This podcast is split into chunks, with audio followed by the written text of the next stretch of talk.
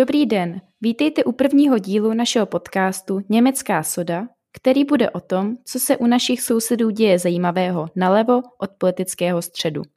Vždy v několika týdenních odstupech vám něm budeme přinášet informace o levicové stranické politice v Německu, podnětných odborových iniciativách nebo návrzích zákonů, o inspirativních počinech německé občanské společnosti nebo zajímavých výsledcích společensky relevantních výzkumů.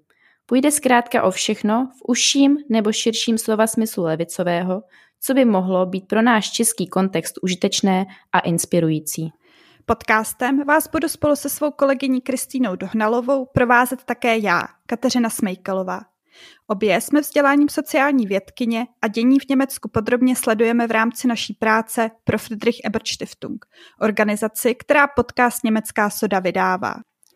Friedrich Ebert Stiftung je think tank financovaný z německých veřejných prostředků. Kromě domovského Německa působí v mnoha zastoupeních po celém světě, v Praze už od roku 1990. Věnujeme se výzkumu společnosti a občanskému vzdělávání, a to ze sociálně demokratických pozic. Zabýváme se tedy tématy, jako je sociální spravedlnost, práce nebo rovnost žen a mužů, ale i otázkami spojenými s technologiemi, změnou klimatu nebo evropskou a zahraniční politikou. Pokrýváme je nejrůznějšími formáty, od publikací přes konference a semináře až právě po tento nový podcast. Ten vydáváme ve spolupráci s internetovými novinami Deník Referendum. V prvním díle se budeme zevrubně věnovat poslednímu sjezdu německé sociální demokracie SPD před letošními zářijovými parlamentními volbami, který se uskutečnil online v neděli 9.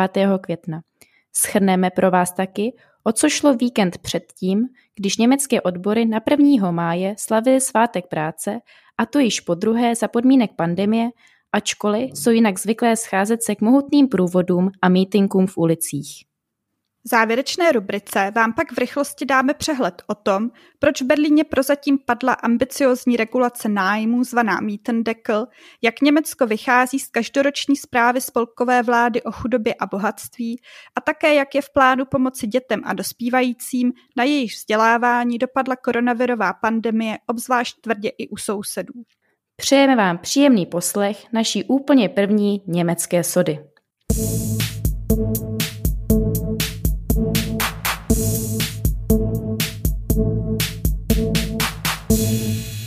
Jak jsme už zmiňovali v úvodu, odehrál se sjezd SPD v neděli 9. května, a to online, protože i v Německu nadále přetrvávají protipandemická opatření. Německo tak jako nás na podzim čekají volby do dolní komory parlamentu zvané Bundestag. A tak na sjezdu šlo především o potvrzení lídra kandidátky Olafa Scholze a také o schválení volebního programu.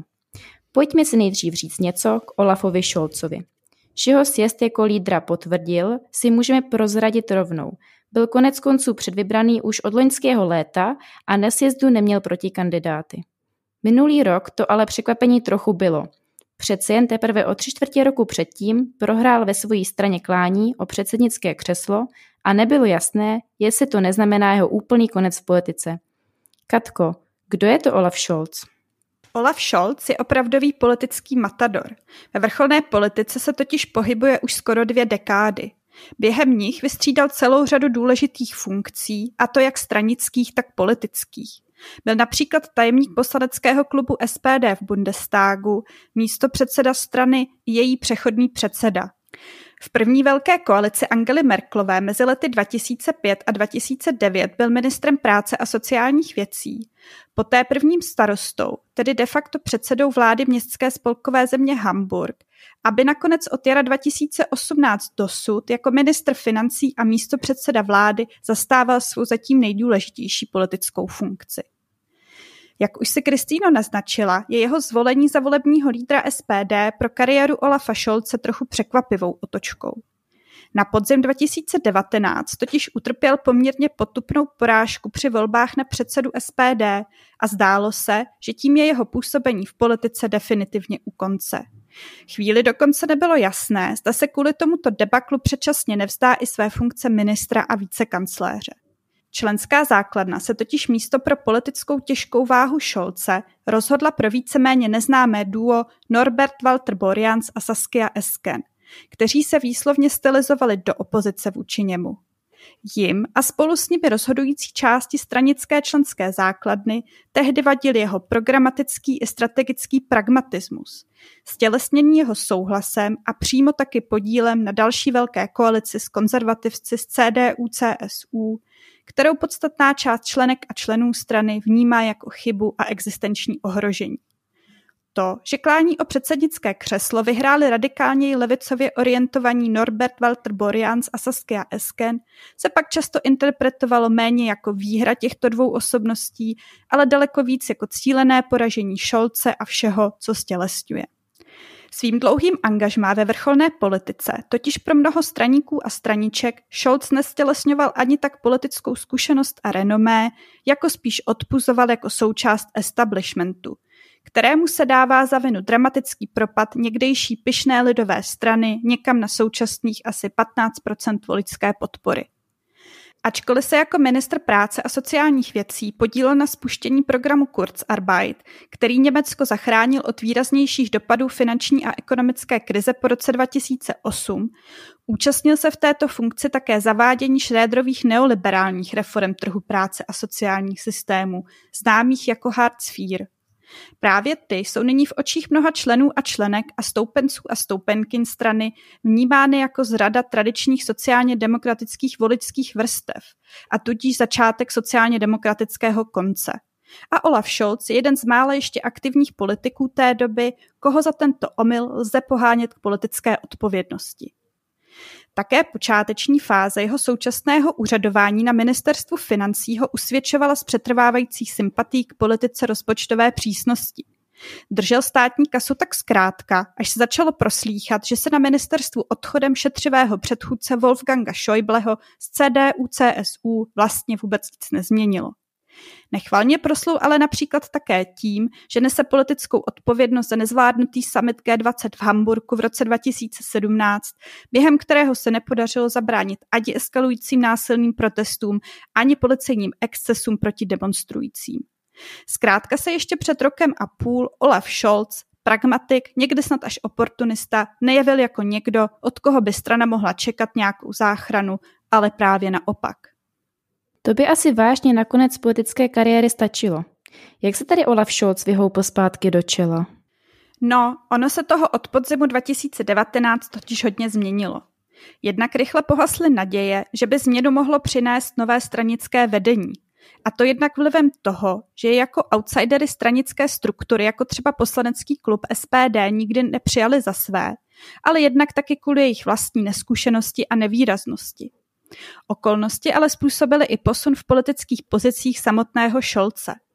Prohrá ve vnitrostranickém hlasování, ale zejména pak celospolečenský posun směrem k větší solidaritě a důrazu na odpovědnost státu, který se během pandemie koronaviru v Německu odehrál, vedly k tomu, že se z šetřivého ministra financí rázem stala bazuka – jak on sám nazval obří záchranné programy svého ministerstva z jara loňského roku a jak od té doby političtí komentátoři přezdívají jemu samotnému. Už jsme zmiňovali, že situace vykrystalizovala tak, že Olaf Scholz nakonec na sjezdu neměl žádného protikandidáta ani protikandidátku. Má tedy před volbami podporu ve své straně a jaká byla v tomhle ohledu na sjezdu atmosféra? Obecně na digitálním sjezdu panovala možná až překvapivě dobrá atmosféra. A to navzdory tomu, že se straně s výjimkou nedávných voleb do zemského parlamentu v Dolním Sasku příliš nedaří. Už delší dobu se v průzkumech na celoněmecké úrovni pohybuje kolem 15%, což je pro někdejší hrdou stranu takzvaného catch-all typu, nebo jak se v Němčině říká Volkspartei, tedy lidovou stranu, opravdu velký propad oproti konci minulého tisíciletí, kdy pod vedením Gerharda Schrödera ještě překročila 40% podíl hlasů. Přesto atmosféra na sjezdu nebyla nějak poraženecká, ale celkem optimistická a bojovná. Olaf Scholz byl jako lídr kandidátky potvrzen drtivou většinou mírně přes 96% hlasů, z čehož je zřejmé, že za ním strana opravdu sešikovaná je. Tomu určitě pomohlo i to, že se díky své viditelné a důležité pozici v boji s koronavirem jako ministr financí vyšvihl na třetí místo v oblíbenosti ze všech německých politiků a političek. Před ním je jen Angela Merkelová na prvním místě a předseda bavorské CSU na druhém. V SPD doufají, že by se to mohlo ve volbách zúročit. Že teď sázejí všechno opravdu na jednu kartu, ukazuje i to, že Scholz nepůjde do voleb se žádným stínovým kabinetem, což je v Německu jinak obvyklé. Všechno se bude skutečně koncentrovat jenom na jeho osobu. No a na jaká témata bude SPD, potažmo tedy její volební lídr Olaf Scholz před volbami sázet? Ústředním motem sociálně demokratické kampaně bude společnost respektu. Jde jednak o pokračování programového odklonu od třetí cesty z počátku tisíciletí, která spíš akcentovala svobodu a vlastní snahu a odpovědnost. Olaf Scholz již delší dobu mluví o tom, že to vedlo by jiné k tomu, že se společnost přestala vážit všech těch, kteří vykonávají hůře placenou práci, ačkoliv je tato práce pro její fungování klíčová. Nějakou dobu šlo spíš v souladu s neoliberálním pohledem na svět o to, že se měli víc snažit a najít si nějaké lépe placené zaměstnání. Společnost Respektu v sociálně demokratickém podání by nyní měla poskytnout symbolické i materiální uznání všem, tedy i těm, kteří se nerozhodli v životě budovat žádné oslnivé kariéry, ale přesto každodenně odvádějí důležitou práci. Skrývá v sobě ale také apel na to společné v moderní německé společnosti, která je čím dál individualizovanější a různorodější. V konkrétní rovině je program SPD sociálně ekologický. Zavazuje se k cíli uhlíkové neutrality s tím, že přechod musí být sociálně šetrný a do jeho průběhu musí mít možnost mluvit i zaměstnanci a zaměstnankyně. Přerod na udržitelné hospodaření, ale i výzvy spojené s digitalizací má provázet posílení sociálního státu. To by mělo spočívat jednak ve větší roli úřadů práce při zprostředkování rekvalifikací, ale i uspůsobení výše i podmínek udělování sociálních dávek tomu, že v důsledku změn dojde na trhu práce k významným pohybům, které by měl sociální systém odpružit a lidi přitom nenechat cítí propadnout. Jde ale také o dostupné bydlení, udržitelnou mobilitu, posílení demokracie a transparentnosti vládnutí nebo akcentaci evropské spolupráce. To zní dobře, ale jaké jsou vyhlídky, že to voliče a voličky osloví natolik, že by se SPD přece jen mohla podílet na příští vládě a něco z toho reálně prosadit? Máš pravdu, že to úplně nejlíp nevypadá, a to i kvůli tomu, že času do voleb už není mnoho. Konají se poslední zářijovou neděli a před nimi leží léto, kdy lidé tradičně kvůli dovoleným politice věnují spíše mín času a jsou také hůř k zastižení prostřednictvím kampaní, což by po covidovém roce mohlo platit ještě o něco víc. K tomu se přidává fakt, že volba poštovní cestou, která je v Německu na rozdíl od nás možná a poměrně oblíbená, což covid také možná dál posílí, startuje dokonce už v srpnu. Pravděpodobnost, že by se stal Olaf Scholz přímo kancléřem, je spíš malá. V průzkumech v současnosti s podstatným odstupem od SPD vedou střídavě konzervativci z CDU, CSU a zelení, takže to zřejmě bude buď křesťanský demokrat Armin Laschet nebo zelená Annalena Baerbock. Myslitelné jsou ale různé trojkoalice, v nichž by SPD mohla být menším koaličním partnerem zelených, buď ve dvojkoalici nebo v trojkoalici s Die Linke. Vzhledem k tomu, že CDU-CSU je ale rozpolcená ohledně nedávné volby svého lídra, kdy výrazná část obou stran preferovala spíše Bavora Markuse Södera a Annalena Baerbock musí po úvodním nadšení ze její nominace lídryní zase ukázat, kam přesně chce směřovat, může se toho přesto do voleb odehrát ještě hodně. V německé sodě to určitě budeme dál bedlivě sledovat.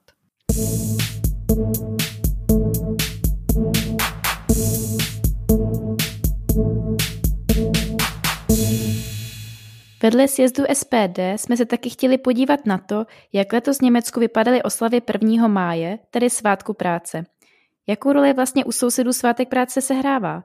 V Česku mám dojem, že lidé vnímají 1. květen spíš jako svátek lásky.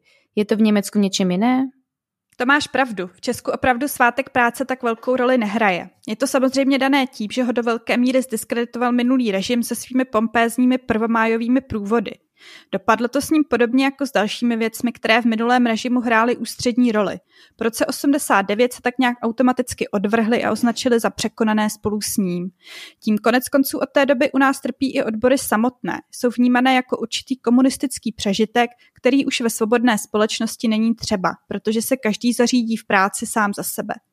To je samozřejmě nesmysl a vynikne to právě ve srovnání se zeměmi na západ od nás, kde jsou nejen silné odbory a nikdo to nespochybňuje, ale i právě kde se daleko víc a mnohdy i radikálněji slaví svátek práce.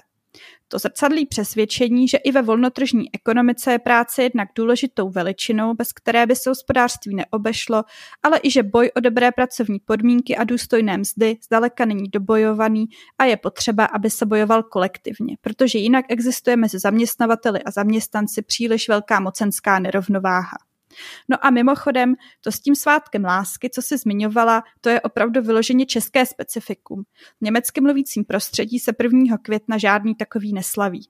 No a jak tedy letošní svátek práce v Německu vypadal?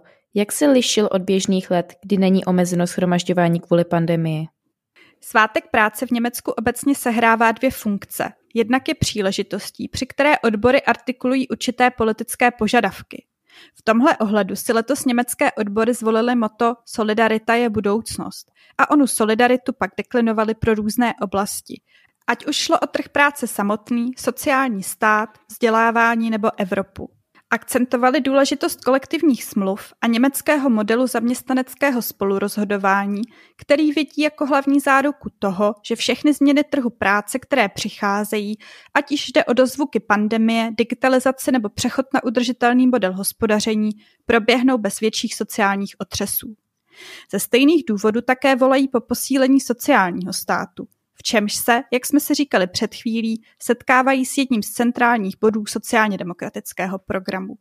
Za důležité považují také zlepšit vzdělávací systém, zejména jeho sociální propustnost, posílit rovnost žen a mužů nebo spolupráci v Evropě. Druhou funkcí, kterou svátek práce sehrává, je pak posílení sounáležitosti v rámci odborů a obecně všech, kteří se živí prací, a také jejich zviditelnění jako politické síly na veřejnosti. K tomu každoročně slouží velké demonstrace, průvody a mítingy, ale ty letos musely být, jak si už Kristýno naznačovala, odřeknuté. Německá odborová centrála DGB se to ale snažila vykompenzovat celodenním živým streamem s podobným programem, který by se odehrál živě na mítingu na pódiu. Takový moc hezký nápad, který mě zaujal, aby celá akce byla i aspoň trochu participativní, bylo, že DGB už dopředu sbíralo nahrávky lidí, jak zpívají známou partizánskou píseň Bela Čao, která má v rámci odborového potažmo levicového hnutí důležitou symboliku. Ze zaslaných nahrávek se pak dal dohromady celý zpívající sbor a to udělalo opravdu hezký efekt. Aby byl levicový obrázek svátku práce v Německu kompletní, je třeba dodat, že ho za důležité datum považuje i radikální antisystémová levice. Hlavně v bohatých čtvrtích velkých měst tak pravidelně dochází k nepokojům, včetně zapalování aut a popelnic. I to bylo letos trochu utlumeno, několik požárů ale i tak ku příkladu Berlín zaznamenal.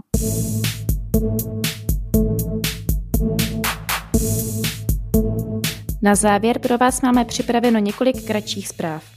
Já začnu nedávným rozhodnutím Spolkového ústavního soudu ohledně toho, že opatření berlínské levozelené vlády k zastropování nájmů v hlavním městě je v rozporu s ústavou. Toto opatření bylo reakcí na to, jak rychle v Berlíně v posledních letech stoupaly nájmy, které se týkají na české poměry neuvěřitelných 85% jeho obyvatelek a obyvatel. Cílem bylo na minimálně pět let zakázat jejich další zvyšování. V některých případech bylo dokonce možné dosáhnout snížení nájmu podle stanovených normativů. Na těch bylo zajímavé, že zohledňovali jen stáří stavby, ne ale její polohu. Tím se postavili proti logice drahých čtvrtí a zrcadlili v Berlíně rozšířenou filozofii udržení sociální rozmanitosti jednotlivých městských částí. Pro zajímavost byl opatřením zvaným Mietendeckel, tedy něco jako poklička proti zvedání nájmu, pro zhruba 60-metrový byt ve starší zástavbě stanoven jako přiměřený, nájem zhruba ve výši 10 000 korun bez poplatku. Důležité je, že rozhodnutí ústavního soudu opatření Mietendeckel neskoumalo věcně, tedy to, zda ku příkladu nezasahuje už příliš do vlastnických práv – Šlo o formální přeskum, kdy soud došel k tomu, že v oblasti bytové politiky nemá spolková země Berlín právo na vlastní legislativu, pokud existuje legislativa na celoněmecké úrovni. No a ta existuje. A sice v podobě tzv. Mietenbremse, tedy nájmové brzdy, která nájmy nezamrazila úplně, ale, jak napovídá její název, jen zpomalila. Rozproudila se tedy teď debata, zda by centrální politická úroveň neměla přistoupit k ambicioznější regulaci. To se ale asi bude řešit až po volbách. Zároveň je ale rozhodnutí soudu také větrem do plachet berlínské iniciativě Deutsche Wohnen und Co. enteignen, která sbírá podpisy pro referendum o vyvlastnění největších koncernů na trhu s nájemním bydlením. Její zastánci říkají jetzt erst recht, tedy takto my teď náš plán uskutečníme každopádně. Podpisy se jim daří sbírat rychle a vypadá to, že by se referendum mohlo uskutečnit už tento rok na podzim. Celkově jde o velmi zajímavou debatu, kterou se z českého pohledu určitě vyplatí sledovat. Ta naše se zatím vede v úplně jiném tónu, přitom ze srovnání nájmu v Praze a Berlíně z toho naše hlavní město vychází dokonce hůř. Po radikálnějších návrzích ale zatím ani vidu, ani slechu.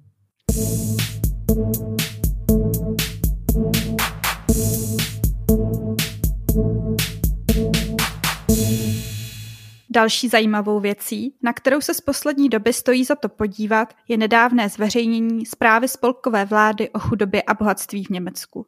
Jde o dokument, jehož vznik v roce 2000 spolu se zelenými navrhla právě SPD a který od roku 2001 vyšel včetně toho letošního celkem šestkrát. Dává podrobný přehled o tom, jak jsou v německé společnosti rozdělené, jak materiální stránky blahobytu, jako jsou příjmy a bohatství, tak ale i jeho nemateriální dimenze, jako jsou třeba šance v rámci vzdělávacího systému nebo jistota a kvalita bydlení. Z hlediska rozložení majetku pro Německo zpráva ukazuje podobně groteskní nepoměr, jak ho v posledních letech známe i pro jiné země nebo v globálním měřítku. Lépe postavená polovina společnosti v zemi vlastní 99,5% majetku, zatímco na chudší polovinu připadá bohatství v objemu pouhého zbývajícího půl procenta. Nejchudší desetina populace přitom nemá majetek vůbec žádný, respektive dokonce dluhy. Podrobně je třeba se podívat ale i na druhý konec spektra. Nejbohatšímu procentu německých obyvatel připadá 29% celkového bohatství. Situace se na jednu stranu již od roku 2005 v tomto ohledu příliš nezhoršila, na druhou stranu se ale očekává, že by právě to mohlo přijít. Na vině jsou na jednu stranu zdražující se nemovitosti, které zhodnocují majetek těch tak jako tak bohatších a naopak znemožňují koupy těm chudším. Za problém v Německu považují také málo zdaněné dědění, které nabourává princip odměny odpovídající vlastní snaze a kromě toho nerovnosti posiluje, respektive přinejmenším zabetonovává. U těch, kteří něco dědí, to v průměru dělá přes polovinu jejich vlastního majetku.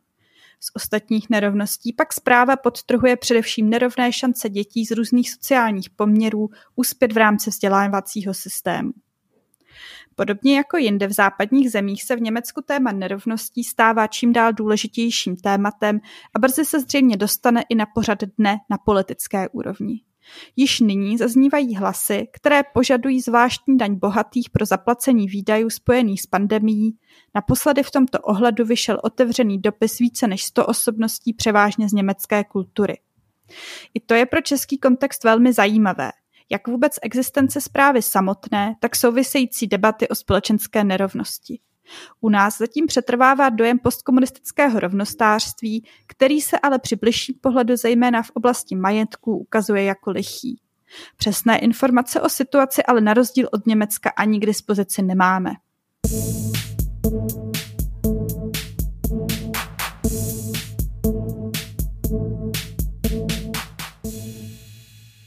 Naše poslední zpráva se týká německého plánu, jak pomoct dětem a dospívajícím, na jejich vzdělávání dopadla pandemie koronaviru. V rámci velkého akčního programu Zotavení se po koroně, který je také nazýván Aufholpaket, mají být zvlášť podpořeny školáci a studenti, aby dohnali sklus ve vzdělávání, který jim pandemie způsobila.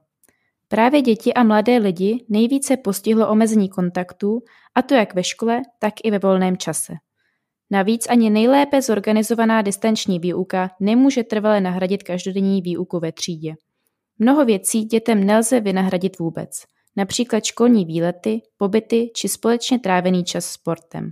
Proto je nyní o to důležitější, aby mládež mohla dohnat alespoň své nedostatky ve vzdělávání. A k tomu potřebuje i nové příležitosti, jak trávit prázdniny či volný čas a možnosti sportovat. Proto se zejména SPD o tento akční program velmi zasazovala. Koalice na něj vyčenila 2 miliardy eur pro roky 2021 a 2022. Spolková vláda jeho prostřednictvím podpoří mladé lidi nejen v každodenním školním životě, ale také v rámci předškolního vzdělávání, prázdninových táborů a mimoškolních aktivit. Široká škála nabídek podpory bude poskytnuta znevýhodněným rodinám.